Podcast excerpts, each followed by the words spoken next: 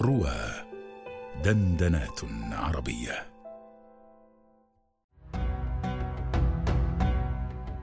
آيات وأبيات مع الأستاذ أبي قيس محمد رشيد على رواه.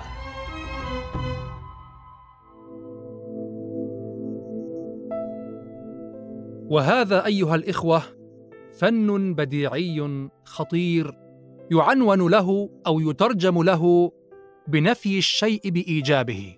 وحتى أسهل أمره أحيانا تقول لشخص عن شخص ثالث تقول والله هذا الشخص لا يرجى خيره. لا يرجى خيره. هذا معناه أنه لا يفعل الخير أصلا يعني ليس عنده خير من الأساس. وليس أنه عنده خير أنت لا تحصله أو لا ترجوه. ولكن هذا يسمى أو يعنون له ويترجم له بنفي الشيء بإيجابه تثبت الشيء. ولكن لما تنفي صفة له أو تنفي سببا له ونحو ذلك فكأنك نفيت هذا الشيء أصلا. هذا وقع في الشعر القديم إذ يقول امرؤ القيس على لاحب لا يهتدى بمناره إذا سافه العود النباطي جرجرا. قال على لاحب طريق لاحب لا يهتدى بمناره. قوله لا يهتدى بمناره لا يريد منه أنه له منار لا يهتدى به وإنما يريد أنه ليس له منار من الأصل. ليس له منار من الأصل. وكذلك يقول أبو ذؤيب الهذلي متفلق أنساؤها عن قانئ كالقرطصاو غبره لا يرضع. الغبر هو بقية اللبن يصف فرسه وصفا معينا يقول إنها ضرعها ضامر ليس لها لبن غبر ما بقي منه يرضع ولا يريد أن له غبرا لا يرضع وإنما يريد أنه ليس لها لبن أصلا فهي قوية ليست مستهلكة في الإنجاب ونحو ذلك.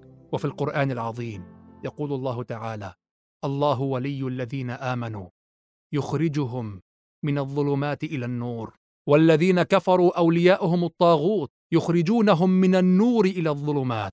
قال المفسرون هذا من باب نفي الشيء بإيجابه لأن الذين استمروا وظلوا على كفرهم لم يدخلوا في الظلمات من نور لم يكونوا في نور من الأساس. ولكن لما جعل المؤمنين يخرجون من الظلمات إلى النور ولما رأينا حال الكافرين وإغراقهم في الكفر جعلناهم كأنهم يخرجون من الظلمات أو يخرجون من النور إلى الظلمات ولم يكن لهم نور من الأساس. كذلك قوله تعالى لا يسألون الناس الحافه الحافه يعني الحاحه فلم يرد الله تعالى أنهم لا يسألون الناس حال كونهم ملحين عليهم وإنما أراد أنهم لا يسألون الناس أصلا. فلما نفى الإلحاف نفى معه السؤال من الأصل. فهذا كذلك مما التقى فيه الشعر والقرآن.